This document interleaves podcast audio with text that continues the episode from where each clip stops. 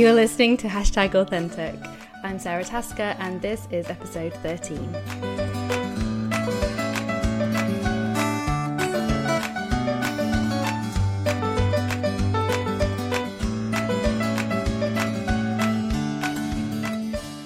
Hey guys, so first up, I need to let you know that if you're listening to this the week it goes live, so that's the week of 26th of April 2017, that I have a giveaway for you over on my site. So you can win a spot on my Instagram course, the Insta Retreat, and then also some follow up mentor mentoring time as well, where we will talk on the phone and like thrash out any problems you've got.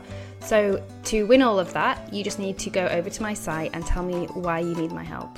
You can do that using the form on my blog. Just go to meandorla.co.uk and click on the Instagram mentoring giveaway that you'll see at the top. I will also link to that post in today's show notes so you can find it via there as well. Okay, so on to today's conversation. I have been reading today's guest's blog for years, literally for years. She's been blogging for nearly a decade. Sarah Von Bargen writes at Yes and Yes, a one woman lifestyle magazine disguised as a blog, as well as teaching online classes and travelling the world in her spare time. I found it really hard to choose just one topic to pick her brain about. So today we're going to be talking about a couple of things. First up, just really trying and not making excuses for hiding from the uncomfortable work that we might have to do in life or in our business. And then some really amazing wisdom about money and spending for anyone who ever falls into that compulsive shopping trap. Hi, Sarah. Hello, also, Sarah. Excellent name. yeah. Although you have the controversial lack of an H and I have the H. You have the H, which was a practical decision on behalf of your parents. yeah, yeah, because it's the way that everybody expects it to be spelled. I'm sure that when you spell things, you have to be like, it's Sara, no H. Yeah, or I get called Sarah a lot, or I get called Orla, but I just answer to them all. Yeah, yeah. So, anybody who doesn't know you, can you give us a quick overview of what you do. Yeah, my sort of go to dinner party introduction is I tell people that I'm a writer and teacher um, who helps people live their lives on purpose. And then if people are interested and they ask me a follow up question, I say, I do most of my writing and teaching um, over the internet through courses that help people find more money and more happiness in their life, develop better habits, make choices that they're proud of, and do the things that they say they want to do. I love that you have such a smooth and streamlined pitch. I need to work on my one of those. oh, I assure you, that's like nine years in the making.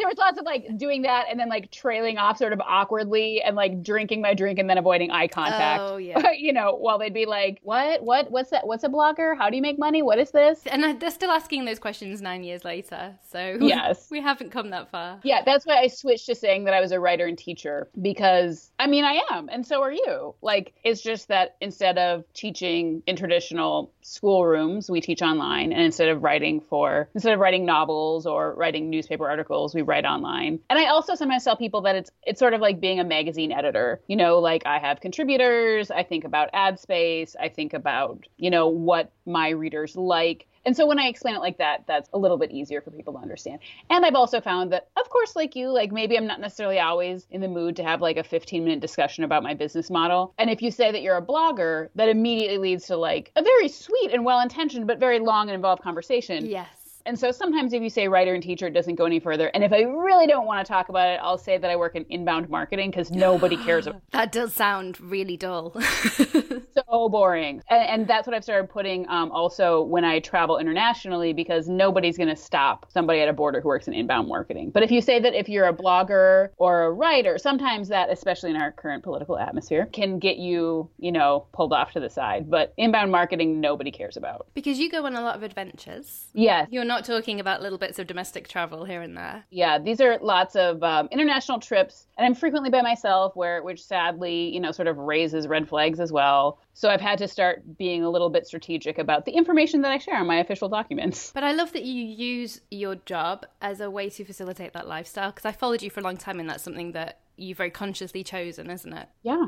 Yeah, it was. And I think just like anything, just like any sort of habit, like the first time you do something, it's really scary.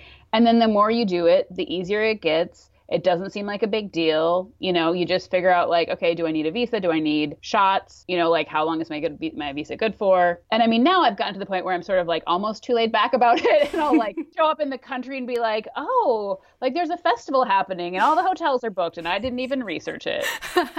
just for a comparison point, I am going to Berlin in a couple of weeks, so that's in Germany, and I have to fly, and I'm terrified, and I'm convinced I'm going to die, and I'm taking my husband and my child with me. oh it's I pro uh, Berlin is like in my top two favorite cities in the really? world. So I'm oh. sure that you're going to have a lovely, lovely, wonderful time. So much good food, so much to do.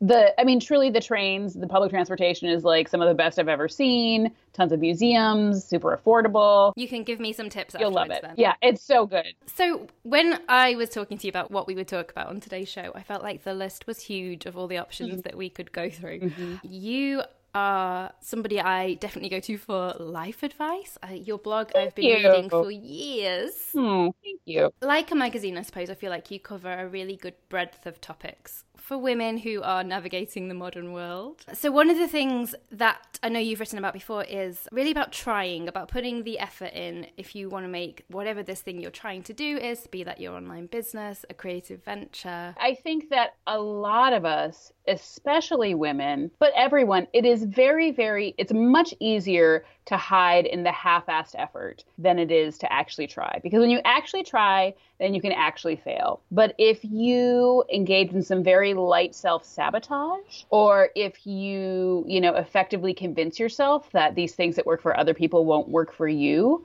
then you've never really thrown your hat in the ring so you can never really be disappointed that it didn't work out. And i mean in you know full disclosure like i only really started like actively trying in my business about two two and a half years ago which is crazy because i've been blogging for nine years and successfully self-employed for like six. So it is completely insane that for four of those years I had very effectively convinced myself that like I didn't need to use sales funnels.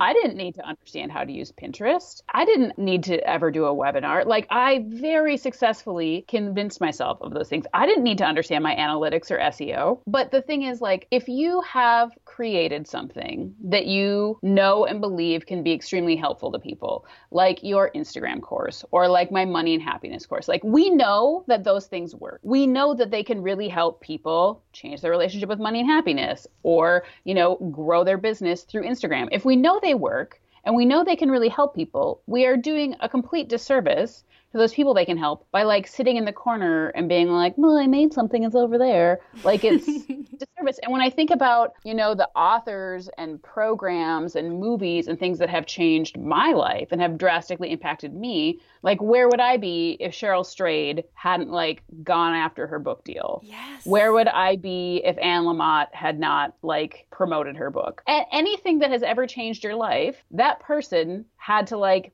stop being afraid of self promotion and they had to pitch the book agent.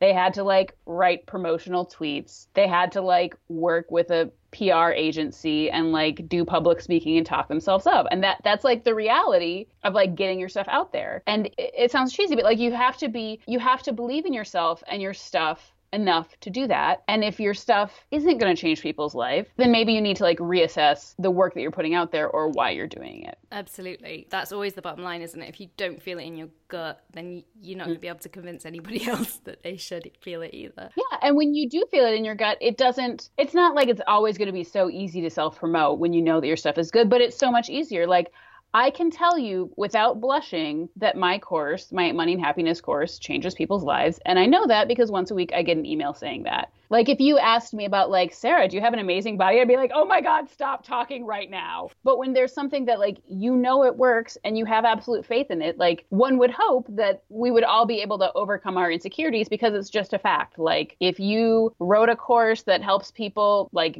they don't need their diabetes medication anymore or like I know you used to be a were you a speech therapist? Yeah. So like you knew that your methods worked. So it wouldn't be hard for you to like meet with a new family and say like, "Yes, you know, if we do these things, your child will be able to say their R's. Absolutely. So, like, when you know the things work, it becomes a lot easier because it's just a fact that it works. You don't have to feel spammy or smarmy because it's just the truth. You're simply stating a fact that, yes, this works. And if you try it and buy it and do the things that you're supposed to do, you will see results. Do you think it's harder? Do we struggle more as women? Oh, definitely. Yeah, because I, I mean, in America, and I, and I'm sure over there, and maybe even more over there, it's not considered particularly polite to talk about how awesome you are or you're or you're expected to do it in like a charming self-deprecating way Oh, which i think i mean can be very effective but it can be exhausting. Like there are times where i will write a blog post and like i'll i'll need to think of like a self-deprecating anecdote to include to make myself seem relatable. And, and i feel like i can't move forward with the blog post until i've like tucked something in there to like make people not be too intimidated. Do you know what i mean? Yeah, it is that intimidation thing, isn't it? We, we feel like we're going to put people off if we, I don't know, if we believe in ourselves too much. Yeah,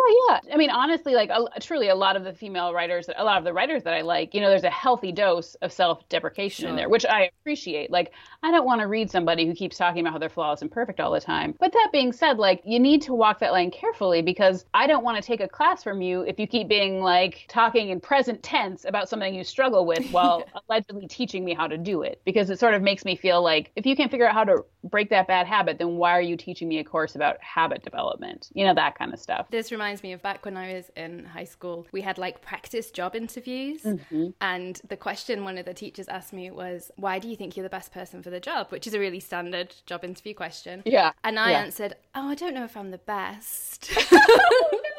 And I'm sure that there were a lot of other women who probably either said that or like had to stop themselves from saying that. because you're you're just conditioned but especially as a teenager self-conscious you're conditioned to never say you're the best and never make yourself mm-hmm. stand out. And now we're in mm-hmm. the business of putting ourselves out there when we know that we've got something that does stand out. Yep. so what can people do if they're struggling with it? Well, I would say a, a really easy thing that I encourage people to start with, especially if you're selling a product and you're struggling to self promote it, is gathered testimonials from people who have used your product. So just start by reading all the testimonials of people giving you glowing reviews. That will, I think, help you a lot with gathering some confidence.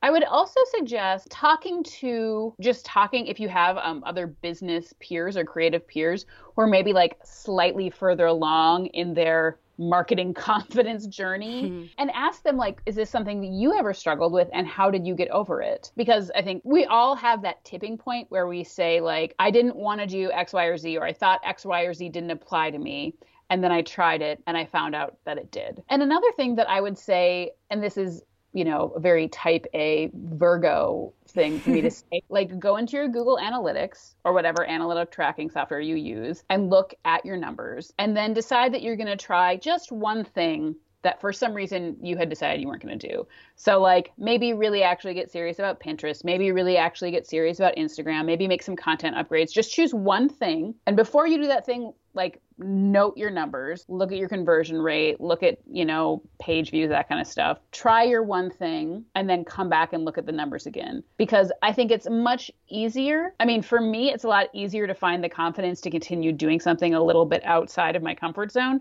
if there are hard numbers to back up that it's working. And I think it's important to like look at the numbers beforehand because it's really easy to like glance at them and be like, okay, it's around yes my bounce rate is around 75%. Like, just take a screenshot and then try the other stuff and come back. Because if you don't note it down, it's really hard to track the progress. But if you can see, like, truly, I took Sarah Morgan's Pinterest Powerhouse class. i love her Oh my god, her stuff is great. She's wonderful. That course is amazing and it's like $150 or something. Like it is not expensive. And before I took her course, I was giving 7% of my traffic from Pinterest. And after I took her course and didn't even like implement all of it, I'm getting 54% of my traffic from Pinterest. So seeing that, it makes me it's very easy for me to come to the conclusion that like, hmm, maybe some other aspects of my business that I thought didn't apply to me do.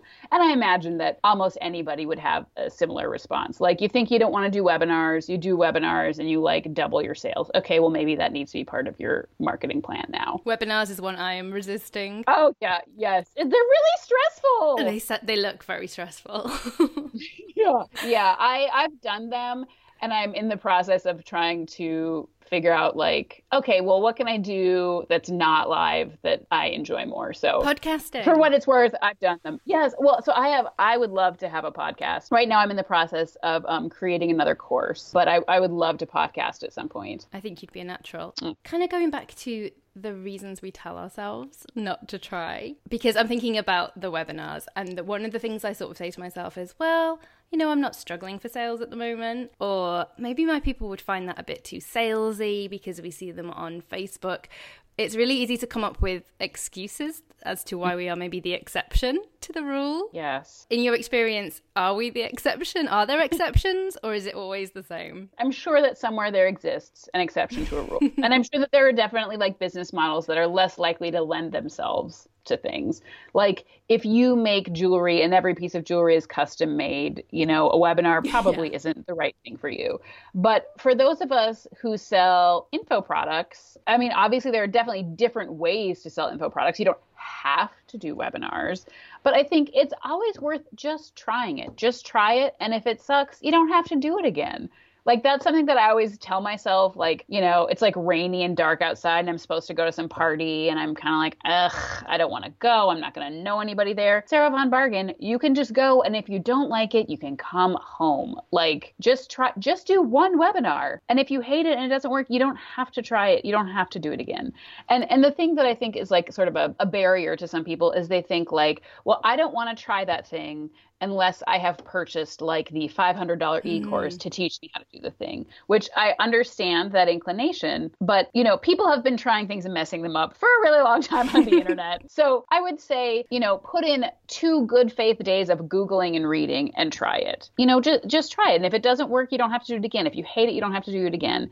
But I mean, take it from somebody who spent six years not really trying in her business and has been amazed at what happens when you do. Like, be ye not so stupid as me. Actually try, do a tiny bit of research. You'd be amazed what can happen.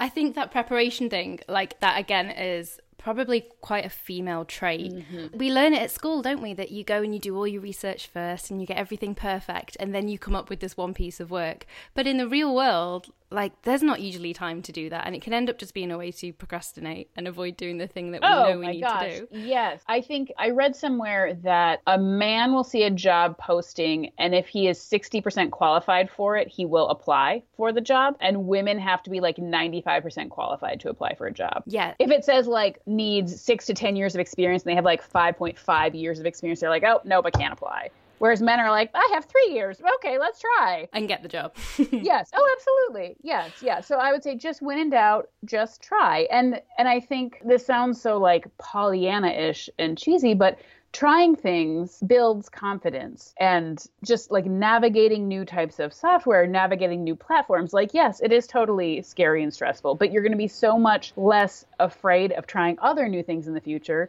And even just understanding like dashboards of different types of technology helps you across any professional field. Yeah. Even if you don't use that software, again, just understanding navigating different types of technology and different mindsets and different like ways to sell things, it, it benefits you pretty much everywhere. It's really transferable. Like, mm-hmm. I feel like there's so many skills that I was using in my old job that I still use now. And on paper, they wouldn't have anything in common at all, but like engaging people and communication and. Truly, like, I so I used to be an ESL teacher and I have a master's degree in applied linguistics, which it seems like how could those things have anything to do with online courses or blogging?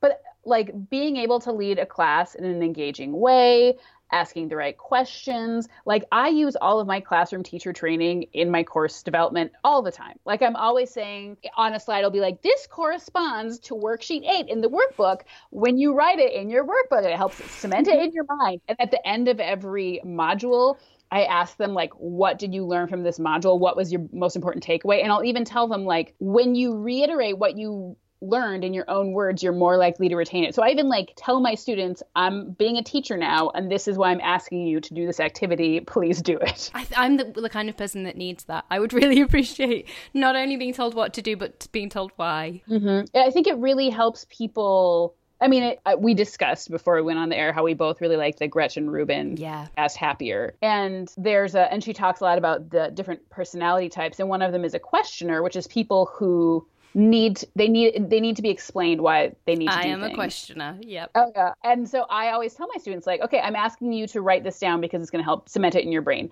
I'm going to ask you to very nerdily say this out loud because it helps build neural pathways. I'm asking you to reiterate this in your own words because it will help you retain it. I'm asking you to have this conversation with somebody because when you have the conversation, you create accountability in the people in your lives. And it's it sounds like I'm always worried when I say that that like, oh, this is so condescending. But all of my students are like, thank you so much for telling me to do this and telling me why to do it because otherwise I would have just ignored you and like listened to the podcast version of your course. Yep, we're all. I'm very guilty of all of those things.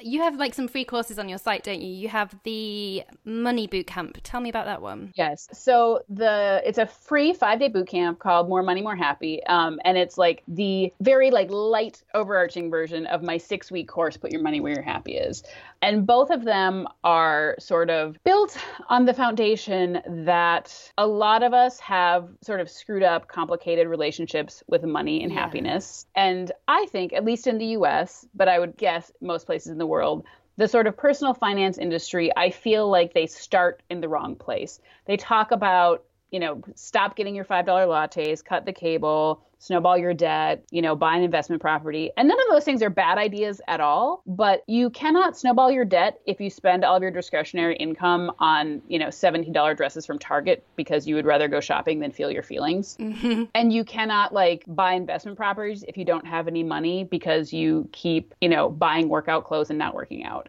so, like, if you don't understand where your money is going and why you're making the financial choices you are, you're never going to be able to get to the point that you can do those other things. And I think the other thing that I have seen is that a lot of us we think that we need to earn an insane amount of money to be happy and or we believe that once we earn that amount of money everything's going to be different Yeah. like we think like if we earn six figures you know like then i'll be fulfilled. Then i'll have confidence. Then i'll have a better relationship with you know my mother or my sister or my partner. When in reality you're still you you just are in a different tax bracket like wearing more expensive jeans. And so if you don't put in the time to do the inner work and figure out what makes you happy and figure out if your the purchases you're making are reflective of that happiness it doesn't really matter how much you're earning. I'm sure this is going to resonate for a lot of people. It's something I touched on just really briefly with a post I wrote on my blog recently. But that, yeah, that thing that quite often when we are spending more money than we have on things, it is a symptom of something else. And also the amount of guilt that comes with that because it's not, it never really feels like it's within your control. Mm-hmm. When you're doing those, that sort of shopping, it is, yeah it's oh almost yeah like self medicating, isn't it? Yeah. Oh, it's it's truly self-medicating. In the Money Happiness Boot Camp, we have a Facebook group that goes with it, and so probably like once or once a week or so, someone will who has completed the boot camp will like leave a big message on the board talking about what they've accomplished. And one of the women who went through this, this is a free five-day boot camp, went through the boot camp and realized that she was spending so much because she hated her job. And then when she realized that, she got training for a new type of licensure so she could apply for different sort of caliber of jobs. And it was not long. I think it was maybe like two months that over the course of this. So in two months, she realized she was spending because she hated her job, trained for new licensure, got a new job, quit the job that she hated, and got a $10,000 raise. Wow.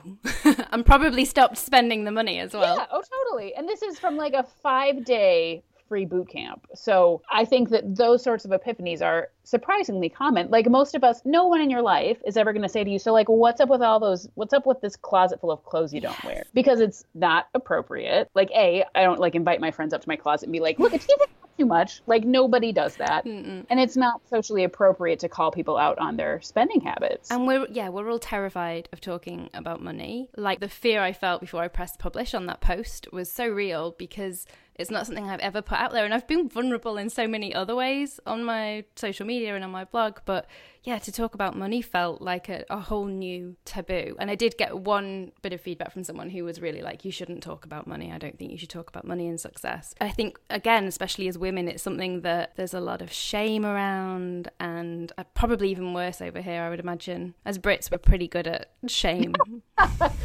And what's so funny is I know that to other Western cultures, most Western cultures think of Americans as being like incredibly open and not afraid to talk about money. But like, I have no idea how much money my friends make. Like, I have friends where I'm like, I do not understand. Like, I know what your job title is, and I do not understand why you have a BMW. Or like, how did you just buy that house?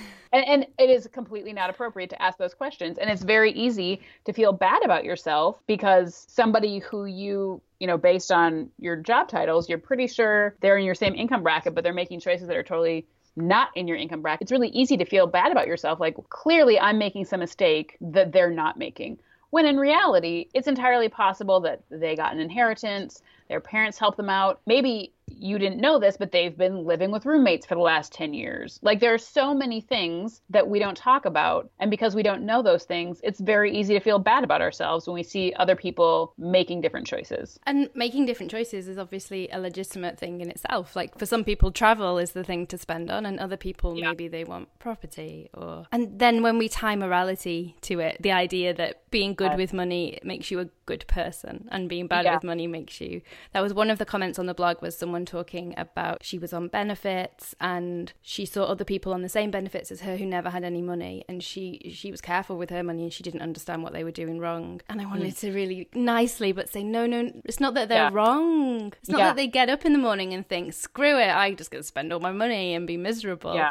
like if they could choose not to of course we would all choose not to yeah oh absolutely and I think that something that I really struggled with and maybe because I know that we both come from like a do-goodery background like a professional professional mm. do-gooders and then we moved to like less like more normal careers and yeah. made more money in our normal career than our do-goodery career yes and that was very hard for me, especially because I still have a lot of friends who work in the nonprofit world and the ESL world. And so I felt incredibly guilty to make more money doing something that is less like intrinsically good. Worthy. Yes. Oh yeah. I really, I really had to work through it and think a lot about it. And I also, something that I sort of have to like remind my students of is that it, for me, I think it's all about like figuring out what truly makes you happy and then only spending your money on that. And if what truly makes you happy is a BMW and Louboutins, that is fine. That doesn't make you intrinsically bad or worse. I don't think that you're a bad person because you want to drive a fancy car. This is so like I always sort of have to remind them like this is not a place for shame. Like just because somebody gets manicures every week doesn't make you intrinsically better than them. Mm. And I even talked with a friend about who'd been raised by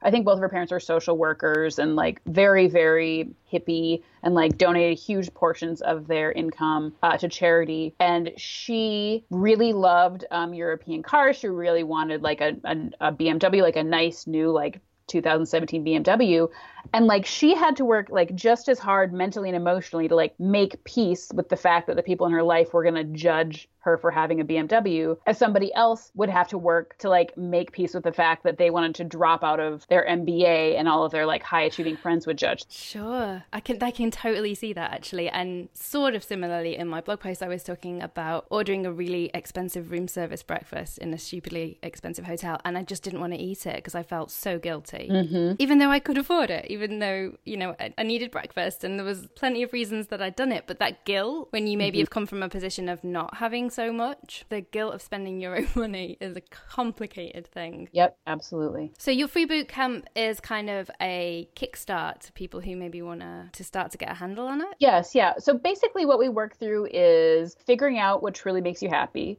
which sounds like it would be easy, but you'd be amazed how many people struggle with it because we've all, myself included, subconsciously absorbed these ideas about what happiness should look like. And success, I suppose, as oh, well. Oh, yes, what success should look like, what happiness should look like. And I know for a lot of us, there are things that made us happy as children that for whatever reason we've like convinced ourselves that they don't make us happy anymore like maybe if we couldn't be like professional at it then we stopped doing it or maybe somebody in our life, you know, sort of teased us for doing it. So we've just abandoned it. So sort of unpacking those ideas about what happiness should look like and getting back in touch with what actually makes us happy. So that's the first thing. And then the the big thing that we do, so everybody figure they make their happiness list. And then I have people print out um, one month of bank statements and one month of credit card statements. I feel a bit panicky just oh, hearing yeah. you say that. You know. what, what I tell people is I say like get a glass of wine, clear off the table, order some pizza. Like you want to make it as pleasant as possible. Yeah. Like you don't want to do this when you're in the middle of a fight with your partner on like a grubby table. But like as much as you can make it a pleasant experience. And then you have three highlighters, a pink one, a yellow one, and a green one and you go through every single thing that you've purchased for the last month. And if it was a purchase that brought you joy or improved your life, it's green. If it's an unavoidable purchase like rent or insurance, it's yellow.